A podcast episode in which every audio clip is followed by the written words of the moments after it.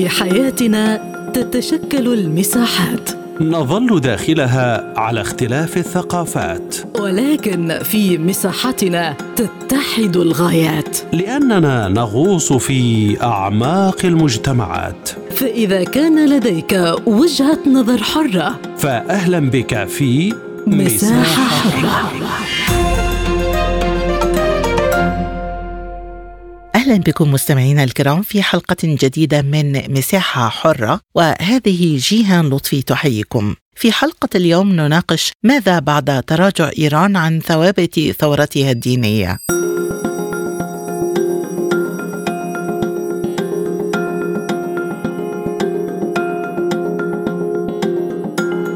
أعلنت الحكومة الإيرانية عن حل شرطة الأخلاق في إيران بعد تعليق نشاطها على خلفية الاحتجاجات الأخيرة في البلاد فيما قرر البرلمان والسلطة القضائية إجراء مراجعة لقانون الحجاب. وقال المدعي العام الأردني حجة الإسلام محمد جعفر منتظري إن شرطة الأخلاق ليس لها علاقة بالقضاء وألغاها من أنشأها. وفي نفس السياق قرر البرلمان والسلطة القضائية في إيران إجراء مراجعة لقانون الحجاب الذي أصبح إلزاميا منذ عام 1983 وبحسب وسائل الإعلام يتعلق دور شرطة الأخلاق المنحلة بتسيير ما يسمى بدوريات التوجيه من عربة نقل مجهزة بطاقم من الذكور يراقبون النساء والرجال أحيانا في الأماكن العامة كمراكز التسوق والساحات ومحطات مترو الأنفاق. وتقوم هذه الشرطة باعتقال كل من تخالف اللبس العام وبالأخص الحجاب. ثم يتم بعد ذلك نقل المخالفات إلى منشأة إصلاحية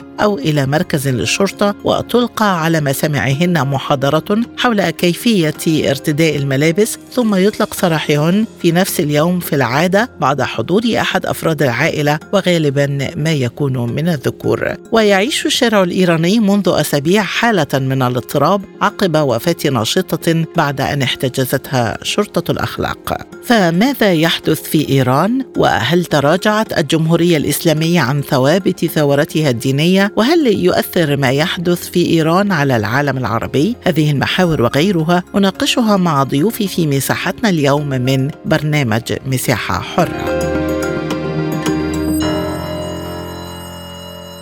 وينضم إلينا الآن الخبير في الشؤون الايرانيه السيد محمد شمس. مرحبا بك أستاذ محمد ضيفا عزيزا عبر أثير سبوتنيك. بداية ما الذي يحدث في إيران؟ وهل ما يبث في وسائل الإعلام حول الثورة على ثوابت الثورة في الجمهورية الإسلامية؟ يمثل ما يحدث بالفعل على أرض الواقع.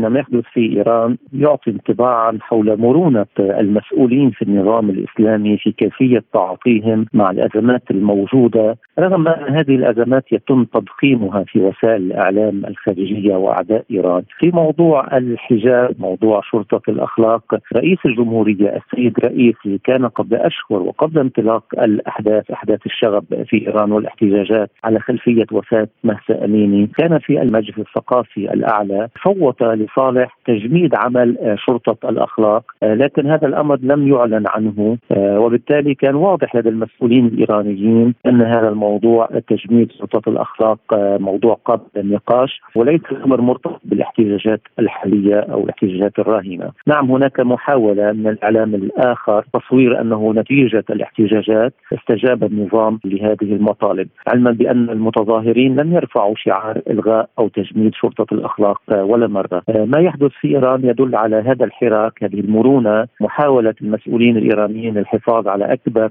قاعدة شعبية يتمتع بها النظام وهذا واضح من خلال المظاهرات المليونية. يعني في 13 آبان ذكرى مقارعة الاستكبار العالمي قبل أسابيع شارك في المظاهرات الداعمة للنظام الإسلامي في إيران أكثر من 10 مليون إيراني. في من الطرف الآخر يعني المعارضين الذين يدعمون من 47 دولة في العالم تظاهروا حسب الأرقام لن يتجاوز عدد المتظاهرين حتى الآن في كل المناطق الإيرانية ال ألف. وإذا ما قارنا الأرقام نشاهد أنه يعني أقل من 1% أو نصف بالمئة من الإيرانيين تظاهروا ضد النظام أو يريدون إصلاحات في النظام أو تغيير قوانين، وبالتالي الشريحة الأكبر في الجمهورية الإسلامية هي شريحة داعمة للنظام الإسلامي، ومع ذلك إيران تتعامل مع أبنائها، سيد الخامنئي قال في إحدى خطاباته الأخيرة. إن المتظاهرين من المعارضين هؤلاء أبناؤنا، ينبغي علينا احتوائهم وتلبية مطالبهم بمعنى نستمع إلى مطالبهم، لكن في الوقت عينه السيد رئيسي رئيس الجمهوريه بالأمس كان لديه تصريح لافت عندما قال نحن مستعدين ولدينا إمكانية بتغيير الأساليب، لكن لن نغير في القيم، هناك قيم لهذه الثورة، قيم بالمجتمع الإيراني، قيم دينية، قيم ثقافية وأخلاقية، لكننا مستعدون لتغيير الأساليب، موضوع سيادة القانون والدستور، أي أن الدستور والقانون هو الذي يسعى الإيرانيون لتطبيقه، وموضوع الحجاب في إيران هو قانون، يعني هناك أمران ينبغي التفكيك بينهما، هناك نظرة دينية فقهية حول موضوع الحجاب، وهناك قانون، في الموضوع الفقهي الديني هناك آراء مختلفة حول الحجاب وإلزامية الحجاب، أما في الموضوع الدستوري أو القانوني هناك قانون في إيران تم التصويب عليه وهناك استفتاء حصل في الجمهورية الإسلامية في أول أيام الثورة بالثمانينات يعني سنة 1979 وجزء من هذا الاستفتاء كان استفتاء على قانونية الحجاب. وبالتالي إلغاء هذا الحجاب هذا القانون يحتاج إلى قانون أو تعديلات ويحتاج إلى استفتاء اليوم يناقش هذا الموضوع وقال أنه سيبت بهذا الأمر خلال أسبوعين. ولكن سيد محمد شرطة الأخلاق هي الذراع التنفيذي لقانون الحجاب. ما هو تقييم حضرتك لخطوة حل شرطة الأخلاق؟ وكيف سيؤثر ذلك على الشارع الإيراني وعلى وجود الحجاب في الشارع الإيراني؟ آه، لم يتم حتى الآن حل شرطة الأخلاق. ما ذكره المدعي العام الإيراني منتظري أمس عن تجميد شرطة الأخلاق وأن الجهة المعنية التي بشرطة الأخلاق ليس المدعي العام، لكن بطبيعة الحال اليوم في إيران هناك تعاطي مرن من قبل الأجهزة السياسية والأمنية في إيران مع المتظاهرين آه، ومع المحتجين، لكن ما يحدث اليوم في إيران هي أعمال عنف وحركات انفصالية وإرهابية، تفجيرات لمقامات دينية واعتداءات إرهابية ودخول داعش ومنظمات إرهابية وتدخل أجنبي، نحن نتحدث عن 47 دولة تتدخل في الشأن الداخلي الإيراني في الأحداث الأخيرة، عم نحكي عن 2600 فضائية موجهة لإيران تتعاطى مع الشأن الإيراني الداخلي وتحرض على العنف، هناك 200 فضائية ناطقة باللغة الفارسية تدار في واشنطن وبريطانيا وبعض الدول الأوروبية. أيضا تحرض الشارع الإيراني على العنف وعلى معارضة النظام، ومع ذلك إيران اليوم والدولة قوية ومتماسكة. موضوع شرطة الأخلاق أعتقد أنه لن يغير المشهد، بالعكس تعكس صورة مرونة النظام وأن النظام يحتوي يحل قضاياه ويريد أن يحل هذه القضايا بعيدا عن التدخلات الخارجية وأن هذا الأمر هو شأن داخلي وهذه المطالب مطالب الشعبية الإيرانية يعالجها النظام والمسؤولين بروية وبطريقة داخلية دون السماح بأي تدخل آه، اليوم نشاهد في إيران بنات غير محجبات وهذا الأمر أصبح مشهودا لكن لا يعني أن هناك تغيير في القيم أو المبادئ في الثورة الإسلامية أو القيم الدينية والأخلاقية. طيب قرار تجميد شرطة الأخلاق كما تفضلت هل يمثل تنازلا من الحكومة الإيرانية أمام مطالب المتظاهرين وهذه العملية عادة ما تتطور إلى سقوف أعلى من المطالب هل تحسب الحكومة الإيرانية حساب هذا الأمر أم أنها مجرد خطوة مؤقتة لتهدئة الشارع؟ تجميد شرطة الأخلاق لم يأتي استجابة يعني نتيجة أعمال العنف والأحداث الأخيرة، إنما هو قرار السيد رئيسي الذي صوت لهذا الموضوع قبل الأحداث الأخيرة على خلفية وفاة مهسا أميني، وبالتالي هذا الموضوع كان محل نقاش قبل سنوات وليس جديدا وليس نتيجة الضغط واستجابة لطلب المعارضة، لأن المعارضة لم تطالب بحل شرطة الأخلاق، المعارضة اليوم تطالب بإسقاط النظام وأضعاف النظام ومطالب سياسية وبالتالي نعم إيران لم تستجب بمعنى لم تتنازل لا يعد هذا الأمر تنازلا للمعارضة إنما هو حلا لمشكلة قديمة تناقش ونوقشت بهدوء ما قبل الأحداث الأخيرة وأعتقد أن نتائجها ستكون إيجابية لجهة تهدئة الشارع من جهة ولجهة استقرار الاجتماعي في المجتمع الإيراني. طيب كيف تفسر اذا خروج عدد من المواطنين للشارع احتجاجا على القرار المتعلق بشرطة الأخلاق؟ وهل ستشهد إيران حالة استقطاب سياسيه حاد ما تأثير ذلك على استقرار السلطة في الجمهورية الإسلامية؟ لا أعتقد أن هناك قلق آه، حول الاستقرار الامني واستقرار السلطة في إيران، فايران دولة قوية متماسكة، الأحزاب السياسية الموجودة فيها فاعلة ونشطة، آه، نعم نحن نتحدث عن الاستقرار الاجتماعي أن يكون هناك استقرارا اجتماعيا وتفاهما بين المواطنين الإيرانيين وأن يعيشوا على حريتهم إذا صح التعبير دون قيود خارجه عن إرادتهم. لكن موضوع الاستقرار السياسي والاستقرار الأمني في إيران دولة قوية، موضوع الأمن إيران اليوم اعتقلت 40 شخص على علاقة بأجهزة استخبارات أجنبية الموساد والسي آي وبعض الدول الإقليمية. وبالتالي لا يوجد قلق على هذا في هذا الموضوع، أما تأثيره على المنطقة والملفات الخارجية استبعد أن يكون هناك تأثير، هناك محاولات نعم أمريكية وغربية للضغط على إيران من خلال ملف الأحداث الأخيرة من أجل تقديم تنازلات في ملفات أخرى كالبرنامج النووي والمحادثات النووية أو الملفات الإقليمية، آه، لكن إيران متمسكة بأن هذه الملفات هي ملفات تختص دولها، القضية النووية موضوع منفصل. ولن تسمح بأن يقوم الغرب بابتزاز إيران بالأحداث الأخيرة. آه، للوصول إلى تنازلات في الملفات الإقليمية والدولية. من بيروت كنت معنا خبير الشؤون الإيرانية السيد محمد شمص شكرا جزيلا على هذه الإيضاحات.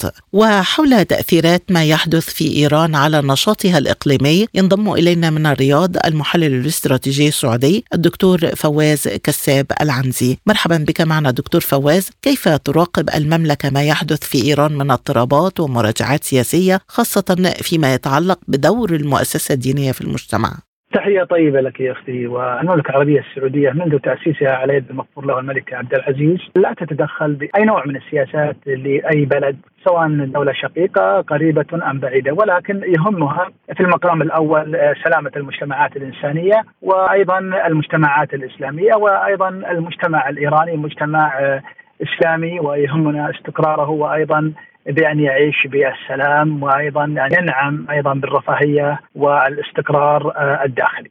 طيب دكتور فواز المملكة اتخذت سلميا وطوعا إجراء مماثلا قبل فترة يتعلق بهيئة الأمر بالمعروف. كيف كان تأثير هذا الأمر في السعودية؟ وهل يمكن أن يكون التأثير مشابه في إيران أيضا؟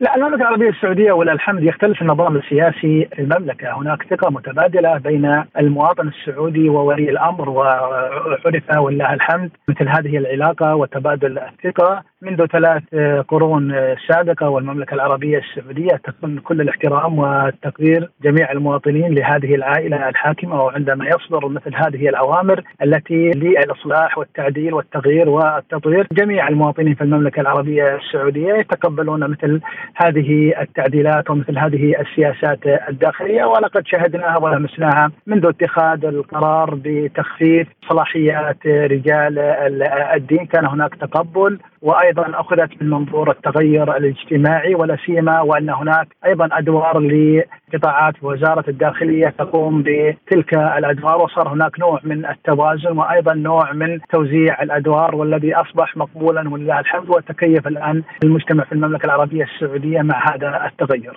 عكس ما نلاحظه في الجانب الإيراني وذلك أن هناك يعني حالات وفاة قبل شهرين ونصف الفتاة الشابة التي تم اعتقالها من قبل الشرطة الأخلاقية والشرطة الدينية وما يطلق عليه دوريات الإرشاد ومن خلال الضرب ومن خلال أيضا تعامل غير إنساني أدى إلى وفاة هذه الشابة وبالتالي صارت هناك الثورة الداخلية والمظاهرات الداخلية وهذا وهي تكون كالقشه التي قسمت ظهر البعير أو القطره التي طفحت بالإناء. المجتمع في إيران الأخوة الإيرانيين في جميع مذاهبهم وأعراقهم عاشوا منذ بداية الثورة آه، للأسف الشديد آه، عدم مساواة وعدم عدالة اجتماعية وكانت كثير من الثورات والمظاهرات ويتم إخمادها بالقوة العسكرية ولكن للأسف الشديد إحنا لا نجد إعلام حر يستطيع أن يركز وأن أيضا يسلط الضوء الكاشف على مثل هذه المظاهرات. ولكن مثل هذه المظاهرة التي حدثت في الأخير كشفت الساتر بأن هناك فعلا اضطهاد للأخوة الإيرانيين بجميع فئاتهم وأعراقهم ومذاهبهم ومثل هذا النظام بدون شك خلال الأربعون عاما الماضية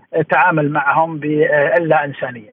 إذا برأيك دكتور هل تحجيم دور المؤسسة الدينية في إيران مرتبط بتأثيرات الدومينو القادمة من عدة دول في الشرق الأوسط وفي مقدمتها النموذج الإيجابي القادم من المملكة؟ لا نقول بأن هناك نموذج آتى من المملكة العربية السعودية، المملكة العربية السعودية لها سيادتها ولها خصائصها وثقافتها وعاشت بعض المتغيرات مع ما ينعكس لصالح المواطن في المقام الأول لتوفير الرفاهية والسعادة وأيضا التعايش في التيار الوسطي بدون انحراف وبدون أيضا آه، تشدد. ولكن الجانب الإيراني هو بعيد كل البعد أساسا عن ما يدور آه، حوله نظرا لسياسته الماضية وهو عزل المواطن الإيراني وعدم تفاعله مع الدول الأخرى ولا سيما السياسة التي كانت تنتهجها إيران بتصدير الثورة وأيضا التدخل بشؤون الدول المجاورة. وللأسف الشديد يعني كانت تدعم منظمات ولا تدعم أنظمة. وبالتالي كان هناك ردة فعل من كثير من الدول العربية بأخذ موقف من آه، السياسة الخارجية والسلوك الخارجي الإيراني، أيضا آه، هذا ما ينطبق على بعض الدول المجاورة لإيران، لكن لا نقارن أي تأثير من المملكة العربية السعودية يؤثر على الجانب الداخلي الإيراني، المملكة العربية السعودية لها خصائصها وثقافتها وشؤونها الخاصة. بالحديث عن نشاط إيران دكتور فواز ما تأثير الاضطرابات في إيران على تحركات إيران في الشرق الأوسط؟ بدون شك النظام الإيراني نظام مرتبط في تأثيره على سياسة بعض الدول وما زال وهذا يعطي للأسف الشديد لم تبنى ثقة بين دول الخليج وفي مقدمة المملكة العربية السعودية والجانب الإيراني، ما زالت إيران تنتهج مثل هذه السياسة وإيران آه، يجب أن أن تعيد حساباتها مع الدول المجاورة وأن تكون لها دور إيجابي وأن تساعد على نشر السلم والسلام لجميع المجتمعات الإنسانية ولا سيما على المستوى الإقليمي. من الرياض المحلل الاستراتيجي الدكتور فواز كساب العنزي كنت معنا شكرا جزيلا على هذه الإضاءة إذا هل نحن أمام تغييرات جذرية في المجتمعات الإسلامية في الشرق الأوسط؟ حول هذا الجانب ينضم إلينا من القاهرة أستاذ علم الاجتماع بالجامعة الأمريكية الدكتور سعيد صادق أهلا بك ضيفا عزيزا عبر أثير سبوتنيك دكتور سعيد بداية كيف تقرأ ثورة إيران على الرموز الدينية وقبلها السعودية وهل نحن أمام توجه يرسخ لهيمنة شكل الدولة المدنية في منطقة الشرق الأوسط؟ شوفي العالم ما فيش دول دينية أو أنظمة دينية غير الفاتيكان وإيران. آه الناس بتفتكر إسرائيل إسرائيل دولة مدنية. آه ما بيحكمهاش الحاخامات يعني. الحاخام الأعظم ما بيحكمش إسرائيل. إيران هي أول دولة آه دينية إسلامية شيعية. لما طلعت هذه الدولة آه إدت دفعة قوية لكل الحركات الإسلام السياسي في المنطقة وإدتهم انطباع أن هو ممكن قدامهم فرصة الإخوان اتصلوا بالخميني وبالقيادات اللي لما طبقت الدولة الإيرانية في دستورها وفي قوانينها الشريعة الإسلامية وطبقت على المرأة الحجاب بالقهر وبالقانون وعملت مشاكل آه، انتشر الحجاب في اللي كان موجود أصلا ابتدى يطلع لكن اديته دفعه الثورة الإيرانية وعملت آه، فكرة تصدير الثورة منها طبعا آه، اثاره الجماعات الشيعية في الخليج في آه، آه، لبنان آه، تحالفوا مع العلويين في سوريا يعني عملوا حاجات كثيره جدا. لكن مع مرور 40 سنة الأجيال الجديدة اللي طلعت في إيران من الشباب بتتفرج طبعا على الإنترنت بتسافر في عندي جالية ضخمة جدا إيرانية في العالم بعد الثورة الإيرانية 79 أكثر من 10 مليون إيراني بره وعندهم محطاتهم وقنواتهم و الشعب في الداخل آه، بيشوفها وبيعرف آه، بيحصل إيه في البلد بتاعته. آه، فطبعا كان متوقع إن بعد فترة الشعب مش هيستحمل النظام ده خاصة 70% من الشعب الإيراني شباب. وخلاص بقى الجيل الثورة ده والثورة الإسلامية والخميني ده ما بقاش مؤثر فيهم زي ال social media والتحول والكلام من دوت. كان في تراكمات كثيره جدا أزمات اقتصادية الخارجيه آه، آه، آه، رفض للسياسة الخارجية. وشفنا الشعارات كانت بتقول إيران أولى من سوريا والفلسطين والعراق واليمن والكلام من دوت. إحنا ما عندناش فلوس. الشعب بيعاني وإحنا المفروض دولة غنية. دلوقتي عاملين مشاكل يمين وشمال وبيتعرضوا لمشاكل وعقوبات. أكثر دولة متع عليها عقوبات هي إيران. فطبعا من النتيجة الطبيعية الانفجارات ديت اللي حصلت اللي أدت زادت يمكن كانت الشرارة موضوع آه، مهسا اميني آه، وده يفهمك قد إيه الفرس اللي هم 60% بيفرضوا على كل الأقليات من المكونة للمجتمع الإيراني اللغة بتاعتهم والتقاليد وحتى اجبروا هي أصلا اسمها جينا لكن هم أجبروها تغير اسمها وتحط مهسا اسم إيراني وده فهمك القمع. الثورة اللي حصلت ديت اللي كان في يعني في اعتقاد انها هتنتهي وكان معتاد بالقمع بتاعهم وفعلا عملوا قمع جديد جدا يمكن أكثر من مئات تم قتلهم في الثلاث شهور اللي مضوا. فطبعا ابتدى النظام يعمل تنازلات لكن شكلية إلغاء شرطه الأخلاق ديت يعني ما هواش بيلغى القانون. رغم يقول هنودي القانون نوديه للبرلمان وبعدين ابتدوا يتكلموا إن هم هيعملوا استفتاء شعبي عليه. يعني حاجة يعني أساسيات حقوق الإنسان إنك تلبسي إيه أو ما تلبسيش إيه. طبعا الثوره الإيرانية كانت من ضمن تأثيراتها إن عززت اتجاهات الحجاب والتحجيب في العالم العربي وكانت النتيجة طبعا إن إحنا بعض العلماء السنة والشيعة متفقين على تحجيب المرأة. لكن في الدول العربية ما كانش في قوانين لكن الإرهاب الاجتماعي والذكوري لقى في هذا الموضوع وسيلة يعمل كنترول على المرأة. لذلك هتجدي أكثر من يدافعوا عن تحجيب المرأة. في العالم العربي هم رجالة من غير قوانين. هو بيعمل عليك ضغوط اقتصادية واجتماعية و... و... ويعمل ويزود حالات التحرش ويقول لك ما انت مش لابسة حجاب. وإحنا شفنا حتى لما اتقتلت الطالبة نيرة آه وما كانتش محجبة صحباتها لما بيحطوا صورها حطوا لها حجاب. ومن عمرها كانت متحجبة. وده يفهمك قد إيه عندنا مش لازم يكون عندك قانون بيطبق عشان يفرض عليك الحجاب. القوانين الاجتماعية والضغوط الاجتماعية والإرهاب الاجتماعي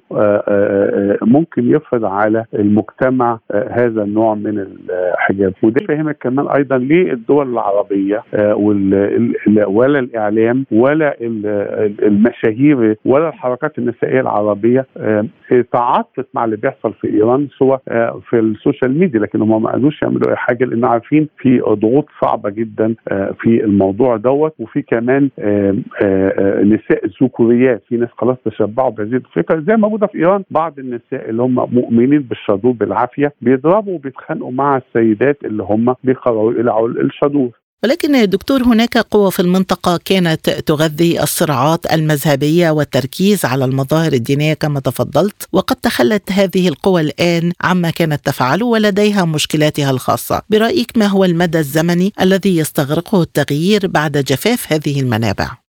شوفي المشكلة طبعا إيه؟ أول حاجة لازم نعرفها طبعا كل المنطقة فيها تحديات لكن في ساعات المشاكل بتيجي من من طبيعة الأنظمة ديت. يعني اللي اللي, قتل مهسا امين ما كانش الموساد ولا السي إيه كان النظام الإيراني. النظام الإيراني اللي اعتمد على تصدير الثوره وإحنا شفنا بسبب هذا الموضوع النشاطات اللي في المنطقة من ميليشيات في الحشد الشعبي حزب الله الحوثيون قتل السادات بعد الثورة الإيرانية 81 شفنا كمان حصار الكعبة من جهيمان العتيبي. كل ده عملته إيران. فطبعا ضعف هذا النظام وعدم استمراره هيساعد هذه الدول ويخفف من التدخلات الإيرانية اللي في هذه الدول والقلاقل اللي موجودة حتى الأزمة اللبنانية. حزب الله أصبح عائق من العوائق اللي يجعل من الصعب حل الأوضاع اللبنانية بدون أخذ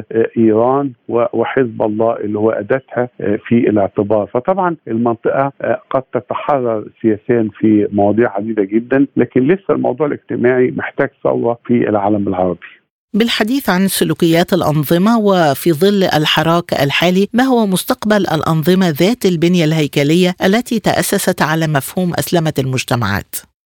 هو طبعا بتواجه بتحديات لأن كل من الواضح حتى من تجربة الإخوان في مصر إن هم لا يملكوا حل يعني هو يقول لك الإسلام الحل هو الحل. لكن ما عندهمش حلول. إيه الحل للبطالة؟ إيه الحل للفقر؟ إيه الحل لل... لأزمة الإسكان؟ هم ما عندهمش هم شطار جدا في المعارضة والشعارات و... وانها الشعارات دينية سهلة جدا أغلب الناس بتفهمها بعكس ما تتكلمي على مواضيع اقتصادية أو خطط معينة ما حدش هيفهم منك اللي بتقوليه. فطبعا ال... اللي, اتكشفوا. يعني إحنا اللي اتعمل في مصر 1900 2013 أشد من اللي اتعمل يعني أنقذ مصر من مصير هتلر لما الشعب الألماني بجلاله قدره بثقافته بكل حاجة. انتخب هتلر سنة 1933 ودمر البلد. عندك إيران عملت التجربة بتاعتها 1979 وعملت الثورة الدينية وعانى الشعب منه بدل ما يخلص من نظام الشاه. جاله نظام اسوا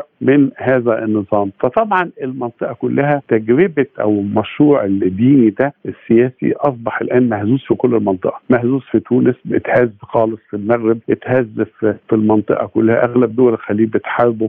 فما بقاش ليه مكان زي الأول مكان لما كانوا بيدعموه. طبعا بعض الدول العربية عندها دلوقتي بعض الحكام المستنيرين سلمان for example في السعودية سمح للمرأة بالقيادة وطبعا المعارضة ديت رماها في السجن اللي هي كانت بتحاول تعارض التغيير وكلام من ده خلص من موضوع الفقهاء الوهابيين بيغير الهوية بدل ما هوية السعودي تبقى هوية وهابية أصبحت الآن اليوم الوطني مهم جدا والتركيز على القومية السعودية والوطن السعودي.